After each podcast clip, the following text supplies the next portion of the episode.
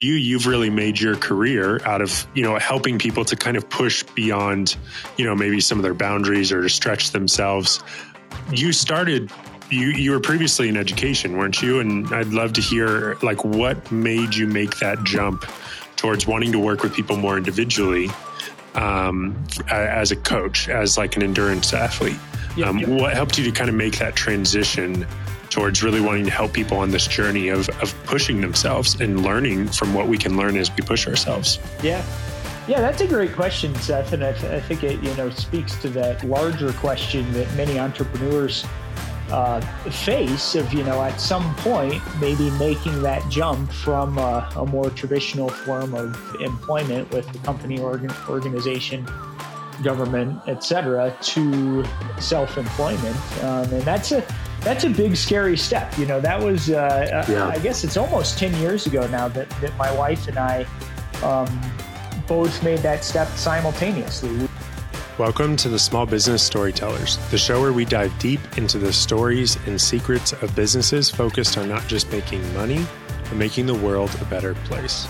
My name is seth silvers and my passion is helping businesses grow that are making the world a better place Every episode, you will hear from transformational leaders and business owners as we dive into what has helped them grow and what has helped them stay true to themselves along the way.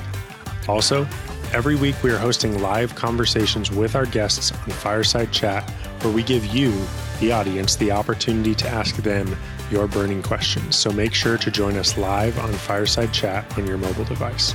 Let's dive in. Good morning. Good morning, everybody. Hope all of you listeners are having a wonderful morning so far.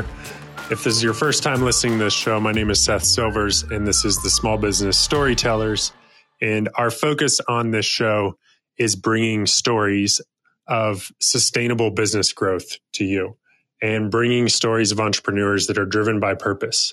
I've realized in my journey as an entrepreneur that I often can learn more practical business tips that apply to my business from learning from the business down the street that might not be a huge multinational conglomerate. Um, yet a lot of the stories that are out there are these huge, huge businesses. So the goal of this show is really to bring you stories that are uh, driven by passion um, and that are applicable to your life, which is a lot of small businesses. So today is a fun episode in particular because um, for many reasons. One, we have Travis Macy on the show, and two, I believe Travis and I are both in Colorado at the time. Travis, how are you doing this morning? Yeah, hey Seth, uh, awesome to be here with you today and with listeners. And I am in Colorado. I live in Salida, Colorado. Uh, it's a small town in the mountains um, west awesome. of uh, Pueblo. And um, yeah, I, I, do not have a huge, huge business, but I do have a uh, a small one that that uh, has become sustainable and uh, you know offered me an opportunity to um, to help people and to create a lifestyle for myself and uh, my family that um, that we enjoy and appreciate.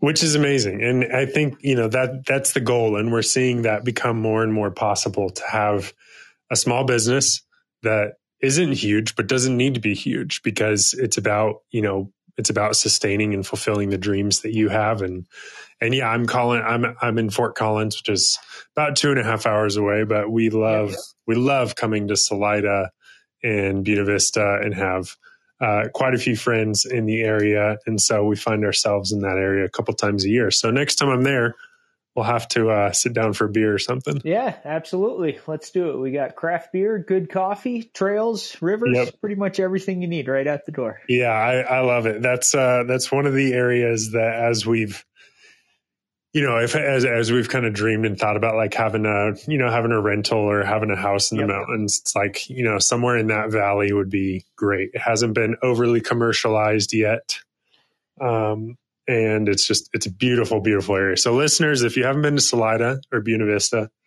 you got to go. Mm-hmm. It's amazing. So, anyway, Travis, uh, I appreciate you coming on the show. I'm excited to dive into your journey a little bit because uh, your lifestyle is pretty different than other people. Like you do a lot of different things. You do a lot of, you know, endurance races, and you exercise a little bit differently than your average person. And so, I want to get into your story. Um, But first, before we do that, give our listeners just an idea of uh, what is, what is your business? How would you describe your business to somebody that doesn't know what you do?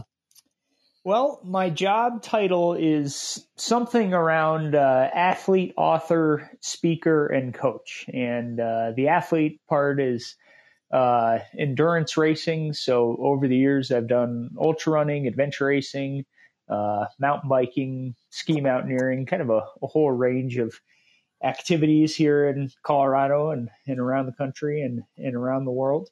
Um, right. And most of my income uh, is as a coach. So I, I, provide coaching in these sports to other adult endurance athletes. Uh, I supplement that with some speaking here and there, you know, whether that's corporate speaking for, for income or, you know, maybe local or uh, school speaking, you know, less for income and kind of more of just for, for fun and to right. um, try to make a difference. Um, I've, I've written one uh, book, which uh, it's called The Ultra Mindset that came out in 2015. And that's been much less of a, uh, uh, you know, direct money maker as far as the economics go, but um, very supportive to the coaching and speaking uh, right. business. Um, I started a podcast uh, just a few months ago, and and um, I'm really enjoying uh, doing that. You know, again, that's something that at, at, least so far is not earning direct income, but already has been helpful in bringing in some um, some new coaching clients, uh, and it's also just you know kind of part of part of my mission and part of what I uh, what I enjoy. So that's uh, that's been a good um, good piece to add to it. That's awesome. And I, I first became familiar with your story, probably like many people, by watching you on Amazon Prime. Uh, mm-hmm. Have you met a lot of people in the last year that kind of have came into your world through the show, The World's Toughest Race? Uh yeah, yep, absolutely. It, it, yeah, that's kind of you know that that quirky sport of adventure racing is something you know that that me and my teammates and my friends in the community, you know, a lot of us have been doing it for for a long time, but it it is very much a niche uh, sport that you know, uh, at least as far as the general public in America is concerned, sort of lives in the shadows until periodically, you know, there is a larger production like this one, you know, where they make a, a TV show out right. of it. So, um, yeah, you know, that's been, um, I, I, would say most helpful just you know as far as my dad and I are are concerned. Um, you know, if as people may or may not have seen on the show, my dad was diagnosed with Alzheimer's a couple years ago, and you know he's chosen to just really stay engaged as much as possible and and stay active. And um, it, you know that's kind of a, sh- a story that they uh, tried to share in that TV production, and and that's provided an opportunity to um, spread that message and to do some good fundraising for the Alzheimer's Association and just to um, pair with and, and, connect with other families uh, in the Alzheimer's community, which has been, I think, really great for my parents, you know, to to talk and connect with other people who who are in a, a similar place, um, and then also for uh, for me, you know, to to connect and and as much as I can um, help other other people who are you know maybe going through the Alzheimer's journey, right? Um, sort of from the the child standpoint, which is where where I'm at at this point. Right. Yeah, and I mean it was an amazing story. And anybody that hasn't seen the show, World's Toughest Race, I'd encourage you to go watch it. Uh, it's on Amazon Prime, and Bear Grylls is the host, and it's just it's fun. Like we stumbled, my wife and I stumbled upon it, and we were. Uh, super intrigued. I mean, we've never done adventure racing, but I mean, how long was like? Give us some context for just what what what did that race entail? Yeah, so this this race, uh, you know, it's interesting because it is a you know, on the one hand, it is a made for TV uh, production, but it, it it is very much a real race. You know, it's not a uh, contrived challenge or something. It, it, it is a real race. And like I said, you know, these races kind of happen like this all over the world and they don't show up on TV. And this, this race was the same thing, just filmed. Um, but it is, so for those who are unfamiliar, adventure racing is a, a team sport where co-ed teams of four travel together day and night uh, over, in many cases, a, a number of days. So it, uh, the, I think the cutoff in this race was was ten or eleven days. Uh, you know, again, of nonstop round the clock racing, uh, where you're choosing when and where and how to sleep, and you're uh, navigating a variety of, of challenges. So there's uh, paddling, and in this race, it was rafts and stand up paddle boards and um, a boat called a camakau, which is a native Fijian ocean watercraft. It's an outrigger canoe with a sail on it.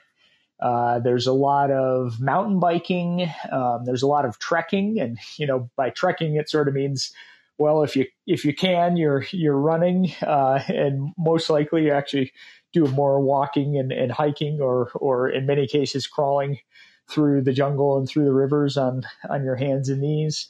Um, there's fixed ropes, uh, so you know you get to a a waterfall or a rocky crag or something, and these ropes are set up for you to rappel and ascend and navigate uh, fixed lines and that kind of thing. Um, and then the whole time you're you're also navigating with map and compass, so it's not a marked course; it's a uh, you know a topo map, and and you're finding your way using that map and compass from point to point, and that's a, a huge piece of it, right? As well. So anyway, and how how long was that track? How long was the the course? It was like it was yeah, over. This one was, I think they said 671 kilometers. Yeah, um, more or less, and it, you know, it's so that's 400 something miles, and and again, you know, the exact distance, who knows? Because you you know, right. usually you get lost a little bit here or there, you know.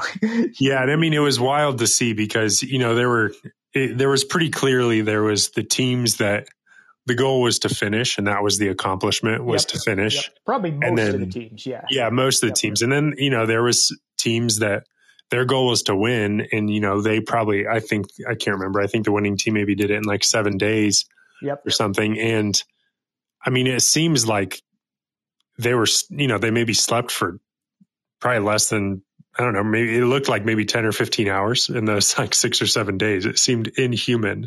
Yeah. Yeah. Pro, yeah. The top teams, I think you're, you're right. It was maybe five or six days to win it. And, you know, those, those top uh, elite teams, you're looking at maybe something like two or three hours of, of sleep per 24 hours. Yeah. Um, you know, and that's a, again, a big piece of the strategy. When and where do you, sleep and stuff, et cetera. You know, a, a, a, unique challenge for our team, you know, sort of with, with Alzheimer's as this fifth and very much unknown uh, teammate. One right. of the things that we knew is that we needed to, to sleep because it would, it, you know, it'd be highly likely that dad would experience some pretty significant disorientation, um, and maybe even worse if we didn't stop and sleep every night during the night. So we, we were able to do that and we put a lot of strategy into you know how can we try to stop in the villages you know and get some nice good sleep in people's houses. And and that really made for just one of the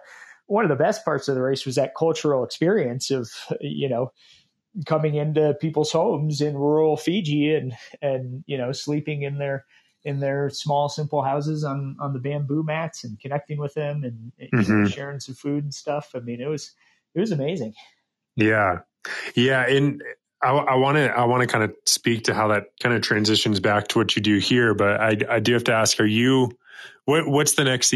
I think the they've said the next eco challenge is happening in uh, where is it Patagonia? Are well, you are you trying to train for it, or is it happening? Or I know yeah, because of yeah, COVID, everything's a question yeah, mark. great question. Yeah, we we wanted to do it again. You know, we kind of um, uh, yeah, originally the plan was they're they're going to do a race in Patagonia, like maybe late 2020 or early 2021, and um, and yes, just because of the ongoing COVID and just the you know the Amazon put millions and millions into that production and to plan that in an you know uncertain international picture um, right. just didn't really make sense. So it is it's it's postponed and you know we'll see. There, there are there's actually uh, right now, as we speak, there's a big race going on in in Bend, Oregon. Um, you know, if if people are listening to this and like, oh man, I want to you know learn more, um, check that out. If you, if you, I, th- I think uh, the website is bendracing.com as huh. in Bend, Oregon, and so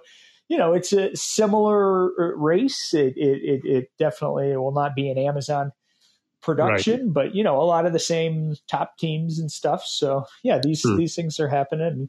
We're we're kind of waiting to see on an eco challenge. I hope it happens again. You know, um, probably Dad will not be competing in it, but it would be great if uh, you know if he can come along. You know, yeah. sort of maybe as a fan, support crew, uh, whatever. So anyway, right. we'll we'll take it piece by piece and, and just see Absolutely. how it turns out. So I, the thing that is amazing about the show is I think everybody that's watching realizes how how much more our body can handle and how much more we are capable of as people as humans than than we can ever imagine. Um, not to say that you know obviously training is a part of it. You know there's a lot that you have to do to prepare but you know seeing people do these things that i think you know 99.9% of the world would think there's no possible way a human could do all of that you know in 6 days or 7 days. And then you know for you you've really made your career out of you know helping people to kind of push beyond you know maybe some of their boundaries or to stretch themselves. You started you you were previously in education, weren't you? And I'd love to hear like what made you make that jump towards wanting to work with people more individually um, as a coach, as like an endurance athlete. um, What helped you to kind of make that transition towards really wanting to help people on this journey of of pushing themselves and learning from what we can learn as we push ourselves? Yeah. Yeah, that's a great question, Seth, and I, th- I think it you know speaks to that larger question that many entrepreneurs uh, face of you know at some point maybe making that jump from a, a more traditional form of employment with the company organ, organization government etc to self-employment. Um, and that's a that's a big scary step. You know that was uh, uh yeah. i guess it's almost 10 years ago now that that my wife and i um, both made that step simultaneously. We as you mentioned uh, i had been a a high school English teacher. Um, Amy had been um, a, a, high school uh, counselor, and we had both been over the, the last few years building the side businesses. In, in my case, uh, the coaching and speaking and writing, and, and in Amy's case, uh, doing some independent post secondary counseling on the side. And you know, we'd both built up a, a, a bit of a clientele base, and uh, you know, I kind of had to the interesting journey of um, it, you know really the I, I, loved teaching classroom teaching. In many ways it was a good fit but the um, honestly the the income was challenging and the the potential for uh, growing income was was very limited. And that had me initially looking at the option of becoming a, uh, a high school principal. So um, I, I was, you know, kind of exploring that track. I was actually uh, about halfway through um, an additional master's degree program, uh, uh, you know, in school leadership and and a principal licensure, and um, you know, I just kind of realized, uh, you know, through a lot of soul searching and you know, talking with with mentors and family, friends, uh, et cetera, that you know, if if I went into that world of of becoming a, a, you know a public school principal, my life was going to be uh, a lot more out of my own control, just as far as um, uh, time, income, uh, right, etc. And you know, hey, there's this other option of going my own way, building um, the coaching and speaking, uh, which had a lot less uh, guarantee and you know had some things that we knew uh, you know we we had two young kids. We had a mortgage and we we both had uh, you know jobs with health insurance and you know we knew if we leave these we're immediately going to be paying $1500 plus per month for health insurance which you know for listeners in america that's a pretty significant um, right. consideration but we we also um, you know, came to the viewpoint and, and, and this is something I've, you know, tried to live by. I, I want to try to make more of my choices based on going towards what I want than going away from what I'm afraid of. Right. And very often, whether it's in business or in sports or relationship or, you know, almost any area of life, when you go towards what you want, you can almost guarantee that right in the way is going to be something that you're afraid of.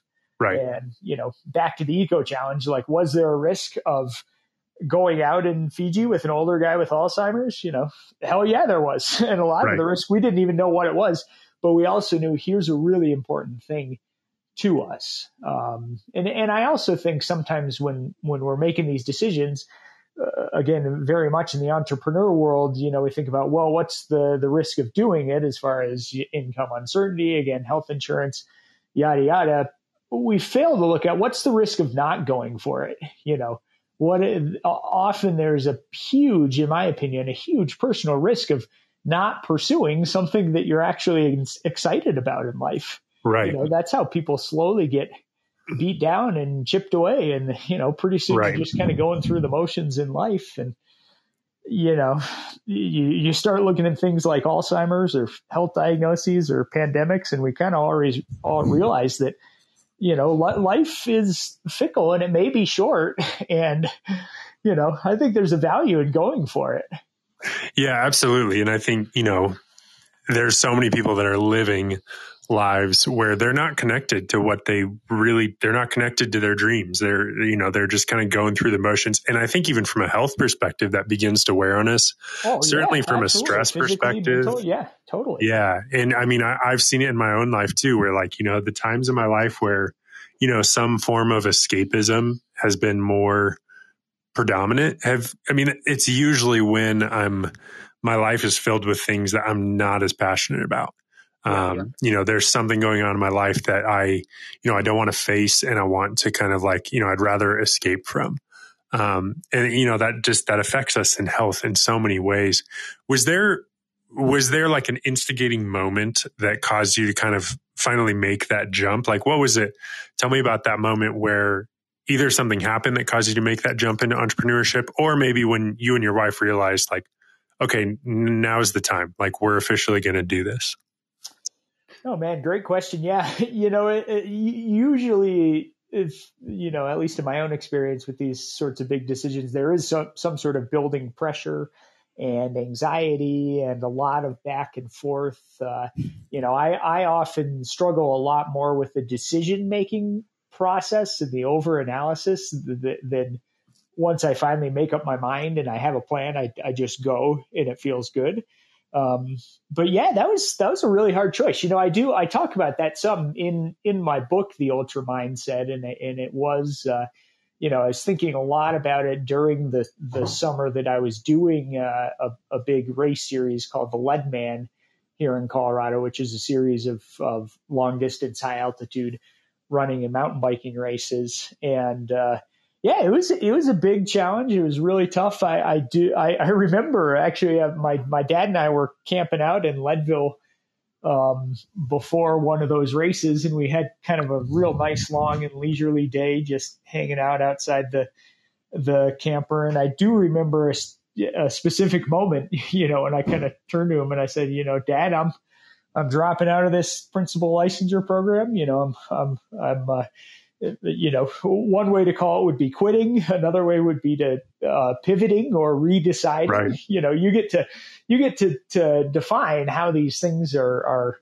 termed in your own mind, and I think there's a, a value in that. Uh, you know, when I said, "Dad, I'm I'm going for it here," and and as always, he was he was supportive, and you know, I'm sure he said something like, "I I believe in you, and I know that you can make it as a as a coach, and uh, you know, let me know how I can help you." Yeah, yeah, amazing. And I, and I feel like that's having some support around it is so, so instrumental. I remember when I started my business just about five years ago, you know, I'd been kind of stewing on the idea for a year or two, you know, kind of building a business plan in my head that, of course, business plan that failed within the first like six months of business. But, yep, yep, yep. Uh, you know, it wasn't until I started sharing that with other people where I, you know, started getting these bursts of encouragement where there were some people that kind of looked at me and they were like, you have to do this. Like, you know, this is, you, you need to do this. This is, yep. this fits you. And, and it really, you know, if I would have just kept it in my head the whole time, I don't know if I would have done that. And so I feel like that support system is so instrumental with it. You mentioned, you know, naturally when we start moving towards our dreams, there's going to be challenges what have been some of the bigger challenges for you over the last 10 years as you've been kind of navigating growing your business and making getting it to a place where it's you know sustaining the future for you and your family that you've dreamed of? Yeah. Oh that's a great question seth. And and first you know back to just briefly back to that point about the support community one thing i've realized uh, you know now almost 10 years into the self-employment thing is is a at least for me i i need colleagues. I need connection with with other uh, adult professionals in in some professional realm you know even if i am you know basically running a, a, a one man uh, company. Um, that's just something I, I need. And at, at one point i realized like oh I can, I can choose my colleagues you know you work in traditional employment it's like here's your colleagues make the most of it and you know hopefully it's a good fit and um, I, have kind of realized like oh i can actually now i can choose my own colleagues so i can choose people like you, Seth, who I can bounce business plans off of, or other other endurance coaches, or other. Uh, you know, I have a, a, really good friend who's kind of a, a you know executive uh, performance coach named Jim Harshaw, and and we you know we pretty much every month have have personal slash professional calls where we're catching up and chatting about ideas, and um, mm-hmm. so anyway, that's that's been great. And I would highly recommend that to anyone. And, and a platform, you know, while we're on it, a platform like Fireside is a great place for that because you can interact with a, with like-minded community. Um, yeah, yeah, So there is that. And then back to your question about the challenges. Um, I do, I think it's very important, you know, to not, um, sugarcoat it and make it seem like, you know, okay, you know, you, you become an entrepreneur and, and you're just living the dream and everything's always going to be easy. Um, it, it's not you know it, right. it is hard you're you're very much with with my wife and i both being self-employed and our, our kids are now eight and ten so they're kind of out of the real little kid phase but now they're into the you know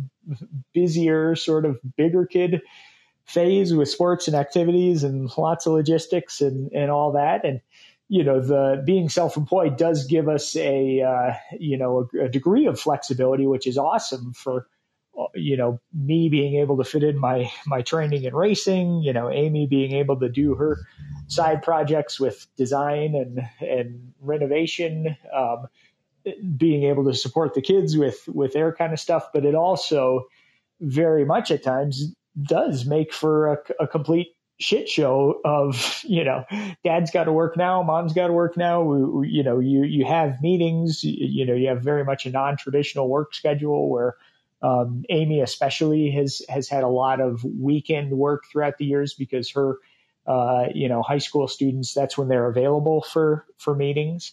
Um, so yeah, it's it's not it's not going to be easy uh, by any means. Uh, um, you know, another challenge is is the um, just the income uncertainty. You know, my again, most of my income is is uh, professional or excuse me, not professional, but adult endurance athletes who are paying, you know, a, a monthly coaching fee. Um, and that does cycle with high and low times um, throughout the year. Uh, that definitely took a significant hit with uh, with COVID because all the events were canceled. Uh, right. You know, we we were lucky at that time that that Amy's business did remain consistent, and, it also meant, I mean, school was canceled, so someone had to, you know, right. kind of now be the online homeschool uh, uh, teacher, and a lot of that role fell to me. Um, which would not necessarily have been my choice, but right. you know, it, it was what it was. Um, so yeah, there's there's definitely there's definitely challenges. There there there's um, you know especially early on as you mentioned are those low moments of you know is this going to work? How how do I set up the plan? How do I do pricing? What is the service I'm offering? Um, who, who is my specific clientele?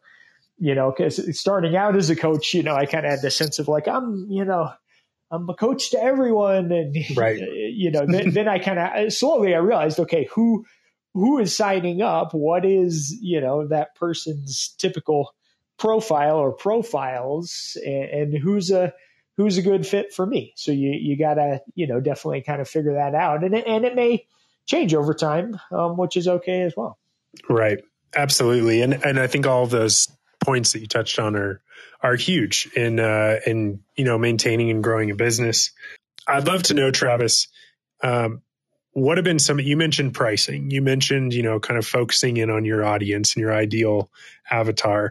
What have been some of the things like that that have been really critical over the years in in helping to actually grow your business and make it more sustainable? Because you know like you said i think i think you're similar to a lot of people where when we started it's like okay we started this business. We want to help everybody. Um, and i know for me i've had i've had a big fear of like niching down and i've had big challenges over the years with you know dramatically underpricing and you know f- dealing with you know am i really you know how do we price this thing? And am i worth that much? And like just all of the mental battles you struggle with. So what have been some things that over the years have been particularly um, helpful in you growing your business yeah well uh, you know one um, important question that, that Amy and I have faced many times and continue to face is, you know, what does it mean to grow and remain sustainable? I, I think for a lot of people, you start a business and it's like, oh, growth looks like as many clients as possible. It looks like infrastructure, you know, as far as a real nice professional office where you're meeting clients and, and working. And it looks like, um, having as many employees as possible, right? That's that's kind of the traditional idea of a company. It's like all of these things, and uh, somehow Amy and I both uh, have realized that at least for us, things are more sustainable and, and in fact more profitable when it's kept very small and simple. So you know, I. The, Amy and I together own a company called Macy Consulting, and you know th- through that, I guess that's just for tax purposes. You know, she does the college counseling, and I do the coaching and, and speaking. Um, we each have one person under us who does some additional, um, basically contracting. You know, I have another uh, coach who takes on clients who are a good fit for her, where you know, kind of I bring in the business, but she does most of the coaching and then Amy has one other person um, similar to that who you know takes on college counseling clients. You know, basically, the, if if she hits her own max load. Uh, but we made an uh, intentional decision to let's keep it like that. We're not renting an office space. We're not paying employees. We're not uh, providing health insurance. That you know that definitely um, keeps the business from scaling per se but it also allows it to stay at a you know basically we we have enough clients to to make things work for our family and that's been fine and and I right. think we've also made a decision you know that's the the a very common question you know any coach would get is well how many how many athletes are you coaching and some people might think, well, my goal is to coach as many athletes as I can. And I've heard coaches say, you know, oh, I'm coaching 87 people or 100 people or you know 150 people or whatever. And, and, at least the way i do coaching i can't coach more than 20 people at a time. Right. You know how i like i i'm, I'm i like to be hands on a lot of communication a lot of analysis of the workouts. Everything is is personalized. You know i'm not just giving you some 5k training plan like i'm coaching you from where you're at and what's your life and you know you tell me your work schedule and family schedule and we build everything around that and that's just that's how I want to do things. Um, it also means I charge more probably than than most coaches because it is a different and more um, personalized uh, service. But for me, that's that's been a good fit. And uh, you know, my max is is twenty clients. That's the most I can take um, at a time, and and that's been fine. And I, I love that. I love that you know that. Uh, there's there's a brewery here in Fort Collins called Horse and Dragon Brewery, and I, I know their owners, and they have their, you know, it's it's probably the fourth or fifth largest brewery in Fort Collins, but they intentionally don't distribute to other regions, and they don't want to. One because you know they they want to be aware of the climate impact of the transportation and different things, but also they've initially built the brewery where they know their capacity, and they know the capacity that when they hit that, that they'll be, you know, taking good care of their family, taking good care of their team, and they don't have a desire to grow past that. Um, and not that, you know, I think growth is healthy for any business, but I also think knowing your boundaries and knowing why you're doing it is, is so important. So I think that's, that's huge that you know that because I've seen that too, where it's just, it's so easy to kind of get sucked into this. You know, we, we hear about the American dream of starting your own business and then we get sucked really quickly into feeling like, okay, we just have to keep growing and growing and growing. When we, when you started and, you know, like anybody, I think it's, you know, do the customers come first or does, you know, do you start and, you know, build it and they will come? Megan, Megan Zink is on stage and she had a really good question kind of about that. And, you know, did you kind of just start with your passion and hope that the customers came or did you have customers right away? So Megan, if you, if you can hear us, I'd love for you to um, unmute yourself and ask Travis kind of the question that you were thinking of because it's such a, such a great question that every business has to, has to come across. Absolutely. First of all, thank you, Seth, so much. I love your podcast. Um, Travis, it's great to see you again. And I haven't been on here for a while because my husband are actually moving to Colorado, like officially. So good. So that's good pretty choice. cool. Um, Do you know where so you're moving to yet? We're going to be in the Golden area. Um, okay. So, so yeah. right in the middle of right in the middle of Travis and I. yes, exactly. Um, so I'm going to have to take all your recommendations. so, uh, Seth, you're, um, I did have that question, but actually, Travis, what you just said spurred another quick one, and I hope that's okay. I don't. Yeah, go for it. Of a tangent, but Travis, you were talking about you know the fact of kind of this American dream of starting your own business and having to constantly grow and hustle and keep going and get bigger, and that not necessarily is the ideal for everybody. So my question is when you were starting your business because I thought it was super fascinating that you were kind of doing it as a side hustle um, but the thing that's very popular right now is to kind of YOLO it and like quit and just like go for it. And I've kind of always been of the ilk that that's not necessarily the right choice for some people. So I was curious as to like how long you were building it as a side hustle before you, and I'm sorry if you said that, but um, I wasn't sure. Yeah, great question, Megan. And um, you know, as far as do you do you YOLO and van life it and you know build the business that way, or do you do it as a as a side thing while while you have some other part or full time employment? I mean, I don't think there's a right or wrong way. you know, we're all we're all on this journey called life, and there's there's not a roadmap, and you really just have to to figure it out.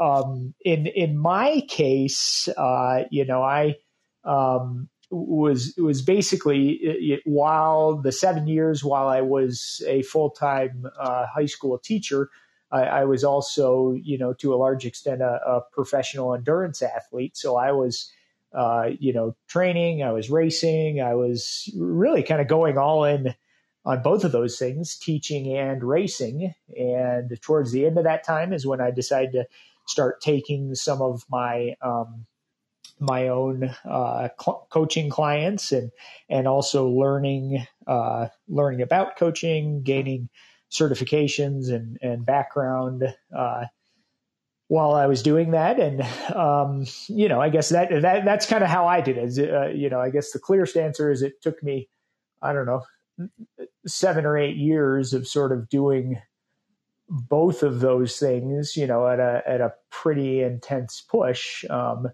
you know, to then be able to consider taking that uh, that jump. So that's that's kind of how it worked out for me. And you know, again, I'm a, uh, at the same side. We were starting to ha- have kids, and you know, buying and renovating houses, and and that kind of stuff. And um, it, you know, it was. Uh, there wasn't a lot of time watching TV and, you know, that kind of stuff. It's being being active and pursuing a variety of things at once, I guess. For sure. Well, that is very relieving to hear because I think sometimes the narrative that people and you know, like you said, everybody's journey is different, but sometimes I think the narrative is like if you hustle really hard, you might be an overnight success and when you actually peel back the onion, it's like actually people were people are working on their blogs for 11 years or something, you know, just all of that. So I love that you are uh, open to sharing that. Um, so that kind of segues into my original question was when you were building that business, did you find that you just built it out of pure passion and then your customers started coming to you? did you build it out of pure passion just because you loved it and then you realized that you could have customers? Or did you kind of get to a tipping point where you're like, maybe I can make this a business and I'm going to actually start going after customers? I was curious into the breakdown of that. Hmm. Yeah, no, that's another good question. I mean, I think it start started for me with passion a, as an athlete and and then also you know that's the passion for the sport. It's the passion for the daily process the passion for the competition. Um, for many years there there was and continues to be a passion for travel that was mixed in you know as i came out of college and you know it's like I, I don't have any money to do anything but i can you know get these uh, sponsors that are going to pay me a little bit of money to live off of and they're going to pay for plane tickets all over the world to go to these races, you know, boy, there's a passion of again the international travel and meeting a like-minded community and and all that. So yeah, the passion was there, and then I um, I would say over the years, you know, maybe it uh, there was some shift from like okay, you know, sponsorship is a way to earn part or all of my income as an athlete to um, coaching is is a way to do it. And as it turns out the coaching is actually more a lot more consistent than um, sponsorships at, at, least you know again in these these sort of niche endurance uh, sports. And the coaching allows me to um, do another thing i'm really passionate about and it has always motivated me professionally which is helping other people um, make the most of of their lives. I've always enjoyed the, the teaching and coaching. You know, I, I have a master's degree in education, curriculum, and instruction, and that's another thing I'm just super interested in is how do you how do you teach people? How do you help people? Um, and as I kind of got to thinking, you know, I I was spending my time teaching Shakespeare, which uh, you know everyone likes Shakespeare, but what I really like is uh, how do I teach someone how to run 100 miles or do an adventure race or something. So I still get to teach and help people, but now I'm doing it in a uh, subject matter that um, uh, that I really like. I love that. Have you ever made a metaphor about Shakespeare with your ultra marathon? Uh, no, but I'm sure there's plenty of opportunity therein. yeah. That's amazing. Well, Megan, thanks so much for your questions. Thanks for coming on stage. We're always happy to have you here and uh, welcome Nate Dern to the stage, who is uh, the co host of On the Run with Trav and Nate. So you guys know each other. Welcome to the stage, Nate. Thanks, Seth. I've been enjoying listening to the to the podcast this morning. Hey, Trav. Um, thanks, Megan, for your great question. Uh, and Trav, I have a question, which is have you had any advice for your high school self, uh, thinking about the business world or you know getting a job in the real world? What what would it be? Um, I think uh, sometimes I think that I was a little naive when I was in high school. I think I, I got a lot of encouragement that uh, I could be anything I wanted to be or I could do whatever I wanted to do, which was great.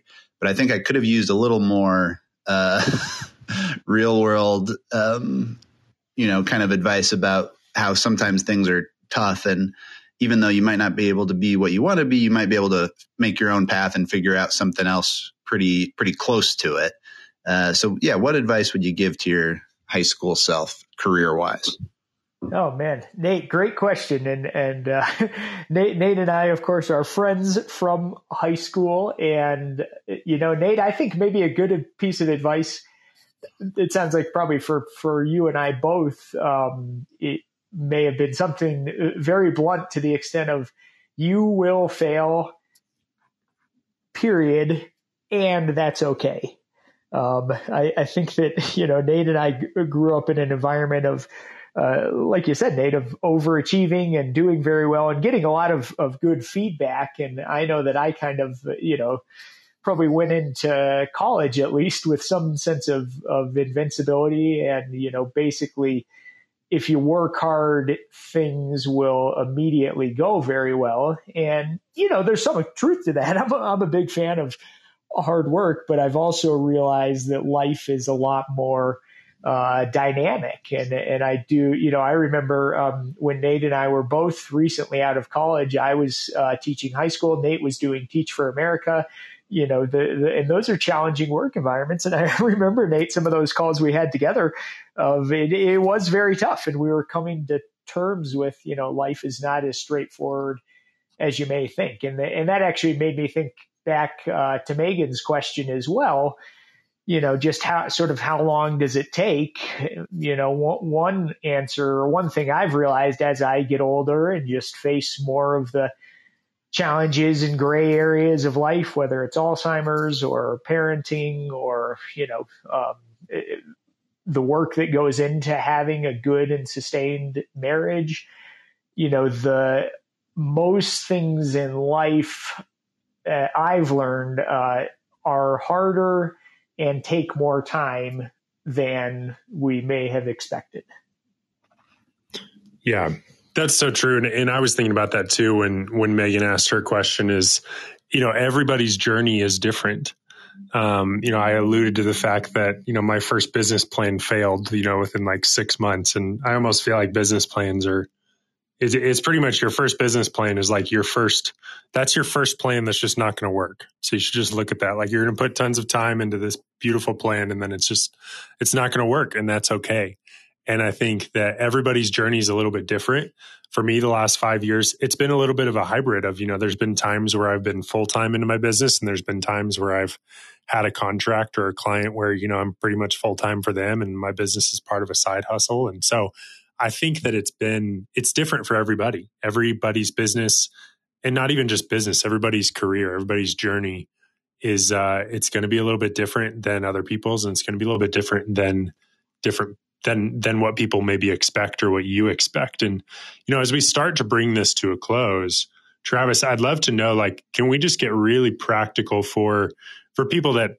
particularly kind of aspiring business owners or our business owners what have been some of the things that have been um, you know some of the kind of the the lessons that you would kind of pass on to other entrepreneurs that are just really practical like you know what if you're wanting to grow a business if you're wanting to um, have a business then here here's some things that you've learned on your journey that you'd like to kind of pass on to our audience yeah, that's another great question, Seth. And I was actually just, as you were talking about even the word business plan. I mean, I don't know if I'm allowed to say this here, but but I guess I will.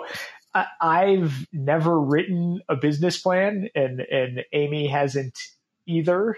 And uh, you know, we've I think gone gone a bit more from um, you know instead of ready, aim, fire, just sort of uh, fire and then ready and, right and figure it yeah. out and, and again, you know, is that my advice yeah. to people? What, what do they say when you're shooting, when you're learning to shoot skeet? They say shoot first, think second. Yeah, yeah, maybe something like that. Yeah. So, uh, you know, again, we all have different personalities and, you know, different tolerances for, uh, you know, what you, you might call risk, uh, for example. And, you know, again, does it make for, you know some some crazy times and and income fluctuation and that kind of stuff uh, absolutely but anyway that's you know that's kind of how we've done it um, you know a couple other takeaways are um, don't don't hesitate to ask for help uh, again we touched on that could be just talking with like-minded people you know more for moral support and idea exchange um, it could be uh, paying for um, you know actual help with uh, with skilled work. So you know we pay someone to do our taxes, business and personal taxes, and and there's no way. I mean, maybe I could figure out how to do that on my own, but it would take a lot of time, and I don't like it at all. Um, so that you know that's been helpful. Um, you know, I uh, like with my podcast, you know, I kind of knew from the start if I, I, and again, I thought forever about launching the podcast till I finally did it. And, right. and part of that was connecting with a, a, great company called Playlist that that happens to be based in South Africa, and we connected. And you know, the the owner Mavation was an awesome dude, and he was excited about supporting my podcast. And I knew I am not going to do any audio editing or, or anything like that. It's just, it's not my thing. And so, hey, here's a, you know, here's a, a partnership. So anyway, you know, basically finding people to, team up with um, who might be able to help you in that way, I think is important. And and and to see if you can find um, like-minded people, you know, who who you just have a good sense or kind of it, in it with a similar mission to you. Right. Um, even in uh, you know in, in writing my book, I, I used uh, a co-writer for that, and we were you know I feel like I know how to write pretty well. I was an English teacher, etc. But I I knew this could probably be better if I also work with someone else. Um, and Right. I, I have another. Uh, my dad and I have a book proposal out right now, and same thing. You know, we're hoping to make it come through, but we, we've also connected with other professionals. Like, you know, if you want to sell a book to a publisher, you need an established literary agent.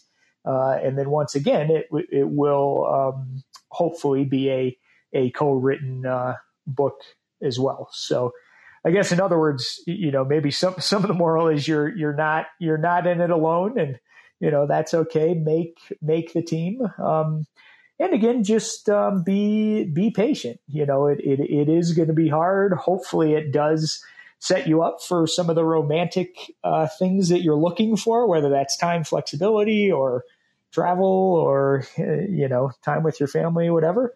Um, it, and it, it, it is going to be hard as well. You know, there's pluses and minuses to to any system, and I've definitely had plenty of days along the way where it's like, boy, this would be a lot simpler if I just went to work from nine to five and and then you know Mhm. forgot about work for the rest of the time. Um, Right.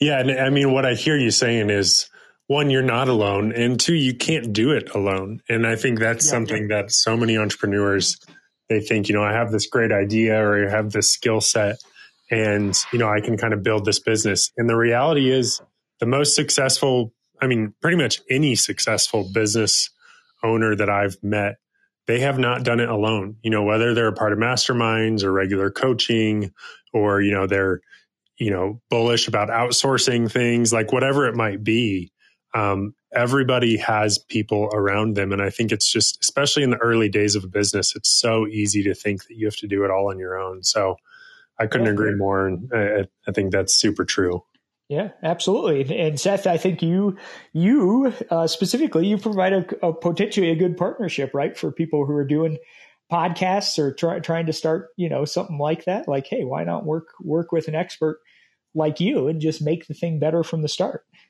Yeah, yeah, absolutely. And and I think, you know, in a similar way to where you realized with your podcast, you know, you're wanting to see wanting to see it happen, but you just realized, you know, you you needed a partnership. You need somebody to support you. And I'd encourage anybody listening, if there's things you're wanting to do, but you're not doing it, um, start having conversations, start reaching out to people that might be able to help kind of get you to the get you to the start line with those projects. Because if you're thinking about it, it probably needs you're probably thinking about it for a good reason. You probably want to get that that product or that business or that podcast out into the world for for a good reason. So I think that is super super important. And Travis, I'd love to kind of close this with just kind of giving the stage to you. What's the best way for people to get in touch with you, and uh, what what are you looking for? Like who's who's kind of the ideal people that uh, our listeners can kind of send your way to Travis Macy? Well, um, you know, on Fireside, as you mentioned, Nate and I are are trying out this uh, on the run uh, gig most Thursdays at 5 p.m. Mountain, and we go live here on Fireside, and we uh, we're running along, having a conversation, talking with a guest, and and hopefully connecting with a.